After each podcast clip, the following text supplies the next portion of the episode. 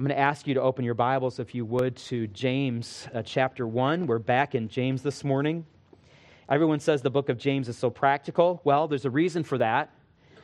James is written to the first wave of believers in the first century after the Holy Spirit has been poured out among God's people. And men and women begin to come to faith in Jesus Christ and in and around Jerusalem.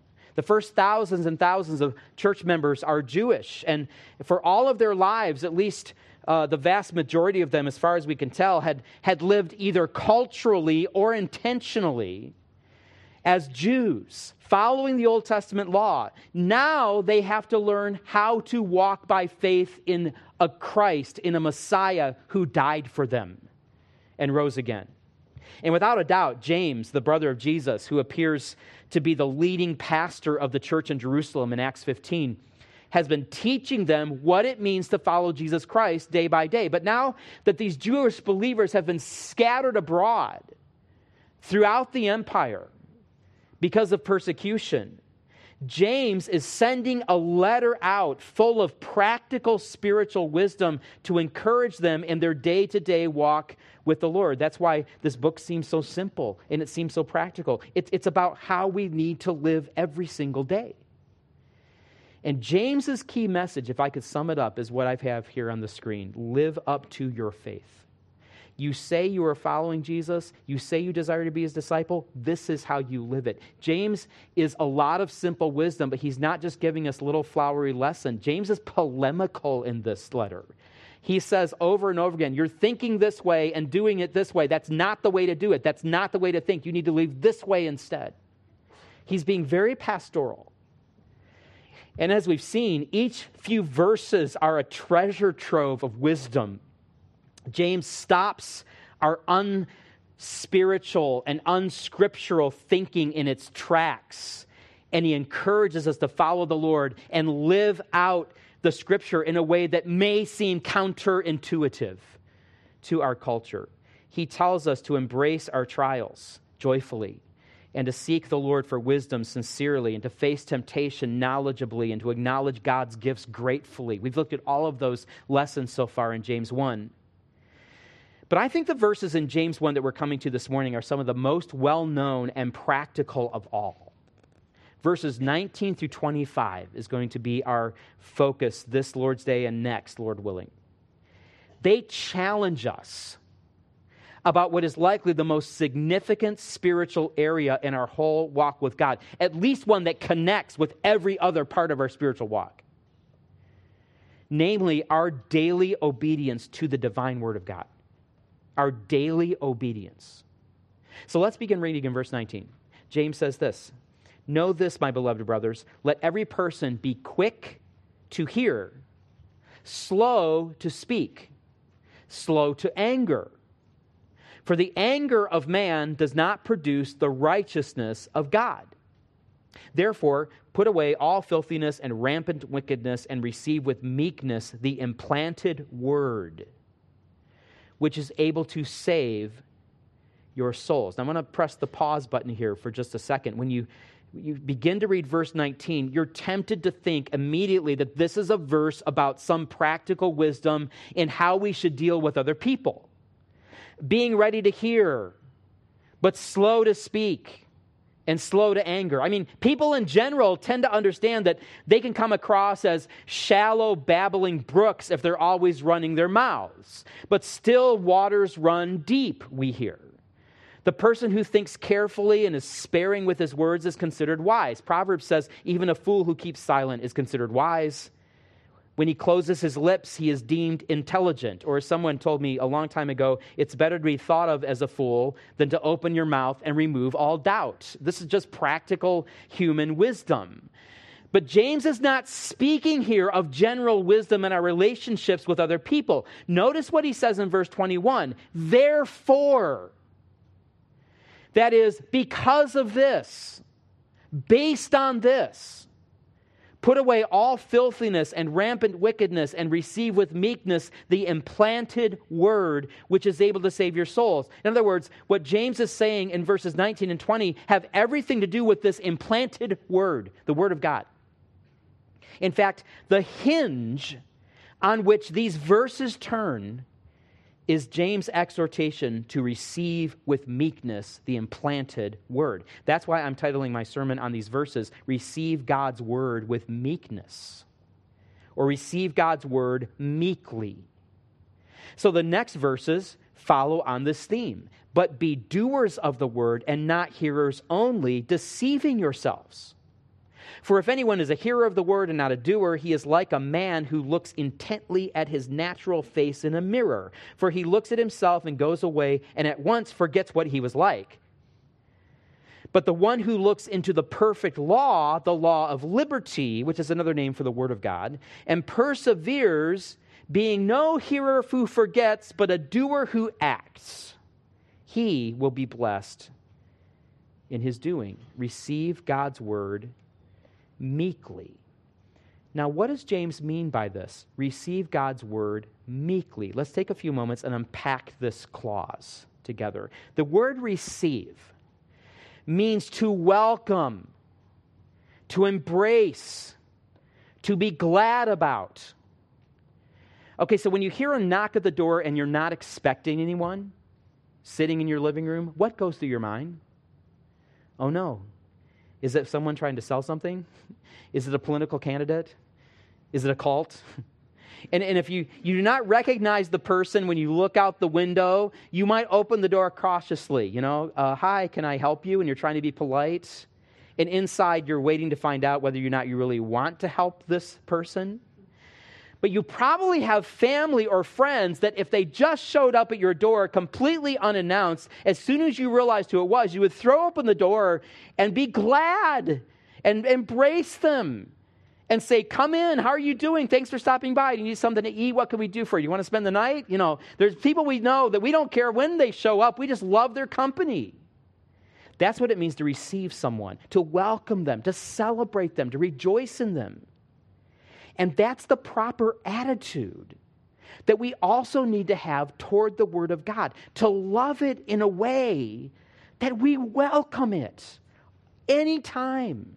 We're eager to read it or hear it proclaimed. Reading the Word is one of the favorite things we have to do. If this does not describe you, then you need to begin obeying what James says here. But there's another attitude that attaches itself to receiving the Word of God. Notice he says that we are to receive it with meekness. Meekness is one of those words we don't use very often. And when we use it, we may not be using it exactly the way that the Bible uh, uses it. Meekness is, is humility, meekness is submission to what is right. Meekness is the opposite of self assertion and wanting your own way about everything. Meekness however, is more than simply compliance. Meekness is a gentle and patient surrender of our will to whatever God wants us to do. That's a really good definition of meekness. A gentle and patient surrender of our will to whatever God wants us to do. It's a quality that is generally lacking in modern American culture. Uh, we don't see it very much among our government officials. I don't care what side of the aisle you're on. We don't see it very often in the heads of our companies. Sadly, I'm afraid we sometimes do not see meekness even among our religious leaders and pastors in America. We do see it from time to time in our pets. Some of you have well trained dogs, and your dog loves you. He rejoices when you come home, and your dog's joy is to wait for your command. You call your dog, and he waits for further instruction.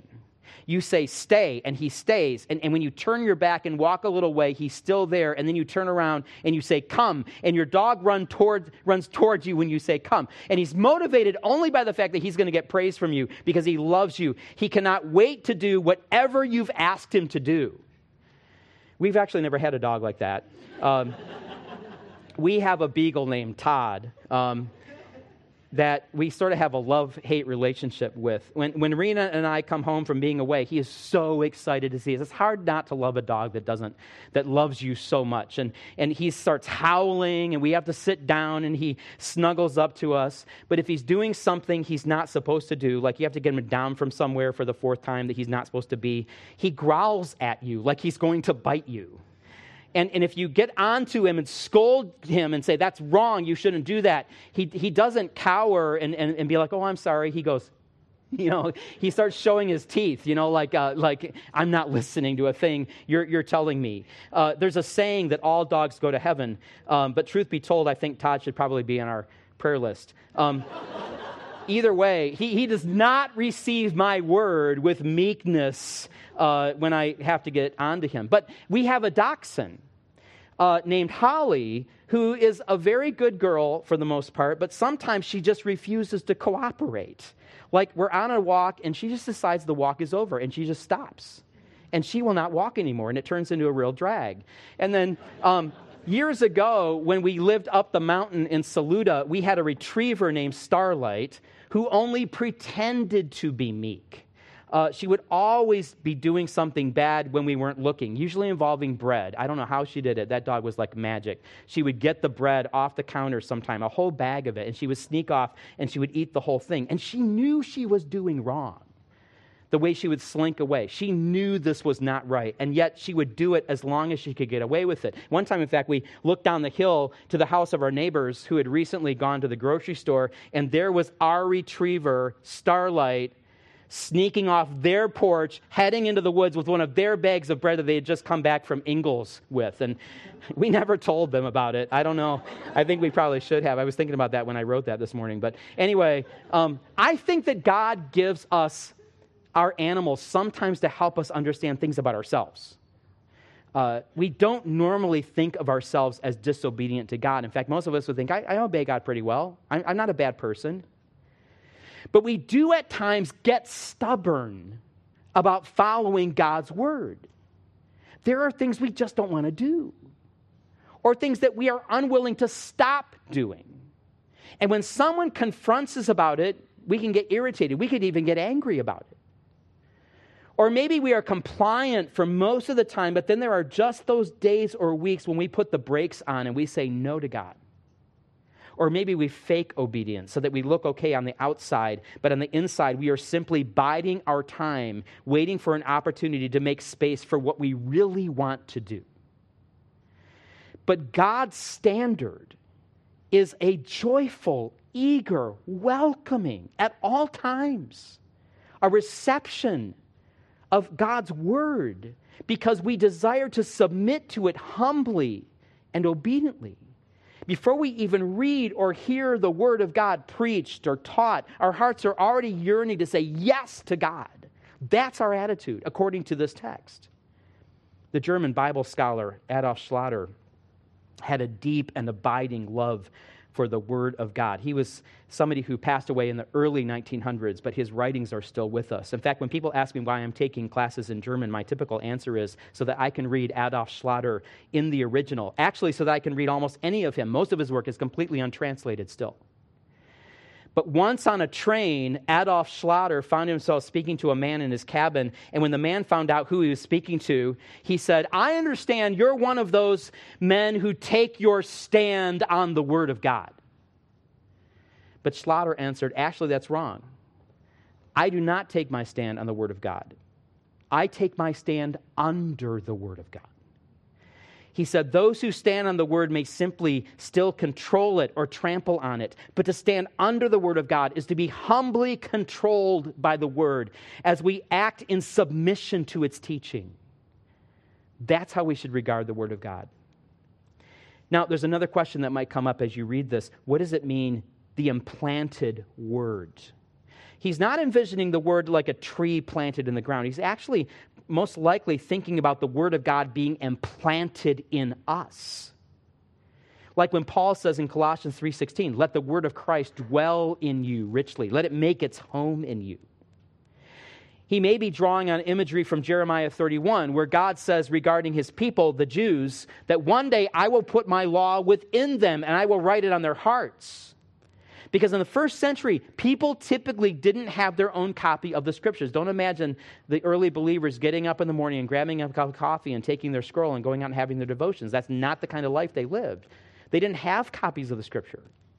It would be really rare for someone to have the Hebrew text to themselves. In fact, reading and writing was not even as ubiquitous as it is in our culture. In their culture, they would listen and remember, they would meditate, they would rehearse the scripture. So it was a natural thing to talk about the world, the word being inside of them, implanted. But I think it's even more than that. I think that the scripture suggests that the word of God ought to be so important that it makes its home in us, that we meditate upon it day and night. So, as I said, this clause here in verse 21 is the hinge upon which all of the verses we're looking at, 19 through 25, turn. So, now let's see how the rest of the passage fits with this idea. So James begins his entire text by saying, Let every person be quick to hear. Now that we understand the context, we know that James is not merely talking about human communication. When James says every person be quick to hear, this is not simply a matter of physical hearing. This is a matter of obeying. When you were young and your mom and dad got on to you about something and they said, Do you hear me? Do you hear me? They did not mean, you know, are the sound waves going through the air from my voice and, and, and, and uh, vibrating your eardrum? So there's a physical, act, physical activity of hearing. That's not what they meant at all. What they simply meant was, are you going to obey me? Are you listening with the intent to obey? We have the word hear, and we use it the same way in our English language as it was used in the Greek language. It could just mean physical hearing, or it could mean hearing with an intent to obey. And we see the contrast, don't we, in verse 22, when he says, Be doers of the word and not hearers only. That's not a different word for hearing, it's the same word for hearing that you see in verse 19. But you've got hearing or obeying and you've got hearing only in the passage, which is just physical hearing with no obedience. So James begins the whole passage by calling upon each believer to be quick to hear and respond to God's word. So, would any of us have to say that there are some changes we need to make in our lives with regard to how we hear and respond to the word of God? I feel like it's kind of a trick question because if you're hearing the passage preached this morning, but you're thinking about something else for some reason, or you're saying, you know, I don't need this, or you're just biding your time until the service is over and you can get back to what you really want to do. And in fact, if you're doing anything this morning, as we read this text, besides humbly saying, Yes, Lord, this is right, I need to be quicker to hear, just like James says, then we ought to be under conviction what can I do this week to welcome the Word of God into my life more? What are ways that I can be more obedient to what I know God wants for my life this week? You need to realize that you are the very person James is trying to help here. In fact, I feel like this is kind of a sermon where the preacher has the upper hand. I mean, I'm literally proclaiming a text of scripture that puts you under conviction if you're not listening to my sermon this morning. Uh, that's come to mind several times this week. But keep in mind that those who preach the scripture rightly have first preached it to themselves. I'm the target of this text also. In other words, we are all under this text. And every one of us can improve by God's grace in our hearing and receiving and submission to the eternal, divine Word of God. I preached in chapel uh, on the BJU campus back in uh, late February. It was actually the week after Bible conference. And Alan Benson, who is in charge of student development and ministry advancement on the campus, made an announcement to the students right at the beginning of chapel uh, the day I preached. He said, This is a time when God's word is going to be preached. And he said, I noticed during Bible conference last week that some of you were not engaged when God's word was being read and explained and proclaimed. He said, I noticed some of you on your phones, or you had your earphones in, or your, your AirPods, or your uh, earbuds, or whatever they're doing these days. They, you see all these things in people's ears. I, I noticed you had those in. And he explained to them the reason they need to give their full attention to the Word of God. And he said, When we stand for the first song, I want you to take out your earbuds and if you have them in and put your phones away and give attention to the preaching of God's word. And it was a really good fatherly exhortation. He said, you know, I'm just I'm like I'm like your dad up here. You need to do this. And it was it was really well done, I thought. I asked him after chapel. I said, "Now, did students actually have their ear their AirPods in, their earbuds during the sermon, like during during the chapel? Did they do that during Bible conference?" And Alan said, "Yeah." He said, During one Bible conference sermon, I sat behind a couple of students who were watching a Disney movie on their phones during the whole time. And I'm telling you, maybe I'm completely naive, but my jaw was on the floor about this time. You have to remember, when I attended Bible conference as a college student in the 80s, if we ever did something like that, fire would literally come down from heaven and consume us, okay? So I, I knew, I have seen it happen, you know, so, so we were scared to do it. But, um, I, I, said, you know, what did the other students around do? Where, where were they like, hey, he has to put that away? He said, no, they were watching it with them, you know? And so, of course, uh, Alan had a long time uh, with those students after the Bible conference service was over, over, and I talked to him a little bit about that and the response and all that. But I talked to my sister that day after my chapel sermon. She came to chapel that day. And I told her what Alan Benson had said to me privately. And I'm like, Can you believe that? My sister's like, Greg, after he made the announcement, there were students in front of me watching a movie on their phone during your entire chapel sermon. Well, I'll tell you, I'm still beside myself about this. It bewilders me. How can young adults who identify themselves as believers in Christ have so little regard for the preaching of God's word, for the gathering of fellow believers for the express purpose of hearing the word of God taught and proclaimed. I mean, okay, maybe they had their AirPods in when Alan Benson made the announcement. They didn't hear. they weren't supposed to have them in, you know, and, and, and, and, and, and be listening. But still, I want to know how they can show so much arrogance and boldness as to thumb their noses at the entire notion of gathering for the hearing of God's word. I mean, does anyone think I sound prudish or narrow minded or self righteous to be so concerned about this? is my outrage like overstated? I'm glad most of you agree with me. Okay, I hear that. Amen. But I want you to think for a minute if you agree with me on this, you and I both need to press the pause button and just reflect upon our own lives for a moment. How often do we ourselves show the same disregard? For the Word of God. When we feel like we have too much going on in our lives to take time to read it, or we read it quickly so that we can say we read our Bible, we don't really engage, we don't really consider what we're reading. Or when we let our minds wander because we're already familiar with the text, it doesn't really hold any fascination for us anymore. We don't deal with the problems in our lives that God is telling us to deal with in the Word. In other words, I myself am just as capable as of as much arrogance, just as much dismissiveness and contempt for God's word as these students. I mean, God forbid, but perhaps the students are simply fleshing out on the outside what many of us are doing on the inside. And by the way, I want to say, now that I said that, I am grateful to you as a congregation when it comes to the subject of engaging with the preaching and teaching in this church. You realize that the preaching of teaching here at Gateway, whether it's me or others handling the word, none of us are just sort of skating over the text. We, we, we don't try to go too deep so nobody understands what in the world is going on. We, we, we try to say this is the meaning of the text in its context, and we try to unpack it uh, in the original language and, and try to lay the moral weight of the text for our time upon the hearers. That takes time. Uh, we need to walk through the text, we need to understand it. And sometimes the preaching gets long for that reason, and sometimes the text is challenging to explain.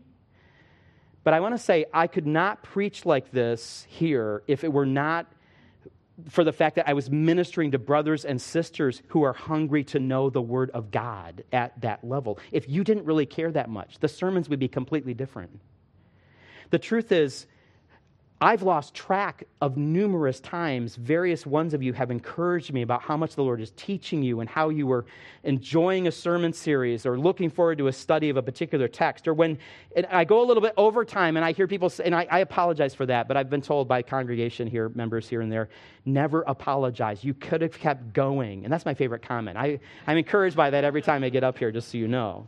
You look forward to our times in the Word. That, that, that always is something I think about and you comment on and you discuss the text and you ask questions. I mean, we even have children from various families who have expressed their disappointment that the Revelation series is over. Okay, what children actually look forward to preaching on Revelation? So I want to commend you as a body for that kind of attitude that is at least prevalent enough where I hear about it all the time. But at the same time, we need to be introspective we need to think do we really love the Word? Do we desire to know the Word? Do we yield to the Word? Does the Word change us? That's what James is challenging with us, challenging us with here. Now, speaking of long sermons, I've just come to the end of my introduction. Uh, and all I've been doing this morning really is introducing the idea of receiving the word meekly. That's the theme of the text. But if we start looking carefully at the rest of the text, we will notice that this is a cluster of exhortations that warn us about several ways we can respond wrongly to the Word of God and miss the blessing and transformation of God's Word for our lives.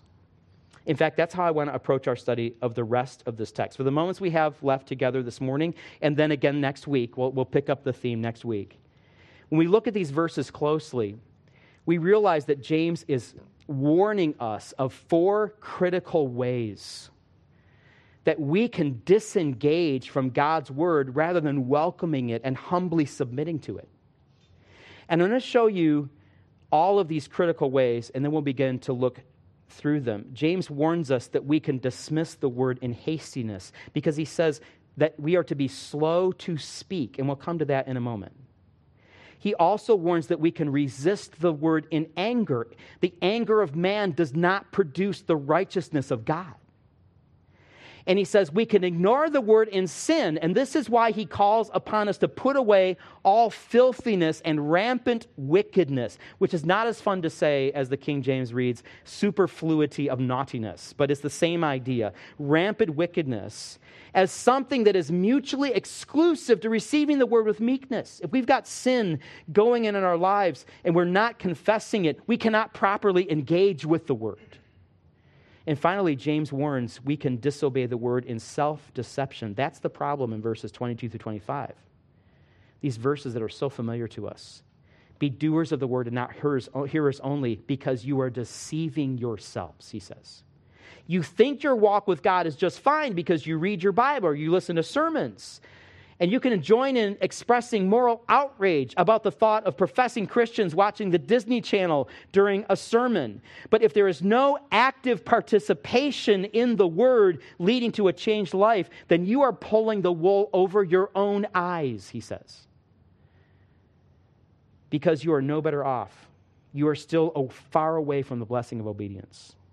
So, with all this in mind, let's turn our attention for a few more minutes to these warnings that the Lord is offering us through James. And we'll consider just the first one for a few minutes, and we'll pick up next Lord's Day uh, with the others. So, first, rather than receiving or welcoming God's word meekly and humbly with an intent to obey it, James says we can dismiss the word in hastiness. And this is how I'm explaining James's very simple statement that we need to be slow to speak in verse 19. Now, what does this mean? Remember, this is connecting with the Word of God. The whole, the whole theme of this text is about the Word. Have you ever been guilty of a conversation with someone in which you cared more about what you were trying to say than what the other person was trying to say? Or maybe you've been on the receiving end of such a conversation where it became very obvious that the person you were talking to was not listening to you at all. In fact, all the other person was doing was using the time that you were speaking to think of the next thing he or she was going to say. That's not good communication skill. Or maybe someone asked you to do something, and halfway through you decided, okay, I got this, I understand, I know what you want to do, and you were off and running, and later you discovered you had the wrong idea about what you were supposed to accomplish, what you were supposed to do, and now you've wasted time and resources because you didn't take the time to listen to the instructions fully. Or maybe you were asked to help someone make a decision or you were asked to arbitrate in the matter. And after only a few minutes of listening to both sides, you're thinking, okay, I've heard all I need to hear. And you make a judgment call or give advice based on limited understanding. This is the very reason that Proverbs 18:13 warns if one gives an answer before he hears it is folly and shame. Now, take these human principles, these, these, these godly human principles, and apply the same principle to hearing the Word of God. How often have we been too quick to speak? We hear the Word and we think, oh, yeah, I know that. I've heard that. I've got that. I get that. I understand. And in all honesty, we have not properly engaged with the Word we have not reflected on it. Familiarity has bred contempt. We've not asked the question Am I obeying this word? We've not given the divine word proper time for reflection, as if I've gotten everything out of this verse. I know you've all given this testimony before that you read something that you've had memorized all your life, and God said something, He spoke to you through that verse in a way you've never seen it before. But because we are impatient when it comes to what we think we already know, we, we speak too fast. We dismiss it too fast. I think I've said it before, but we can listen to the Word of God the same way we listen to a flight attendant give the instructions before takeoff. Really, if it's one of your first times flying, you may actually look at the printed instructions in the, the, the pocket in the seat uh, that you're looking at. And, and you note where the exits are. And you make a mental note of the fact that if the mask drops, you're supposed to put it on your own face. And even if the oxygen, even if the airbag doesn't inflate, it's still flowing with oxygen. And you're supposed to do that before you help somebody else sitting next to you. See, I got this whole thing memorized. Um, and we're thinking, you know what? I could stand up and give this flight instruction for myself and, and, and, and, and do a better job maybe than the, the air uh, flight attendant is. So I'm just not really going to pay attention. That may work on an airplane, but that is a dangerous attitude when it comes to the Word of God. And James knows this. In fact, he's writing to people who grew up with the Word. Think about it. The Jews were the people through whom God literally provided his Word for the rest of the world.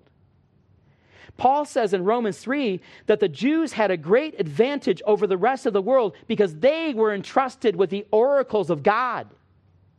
If anyone was familiar with the word, it was the Jewish people. It was both a great blessing to them and a great danger.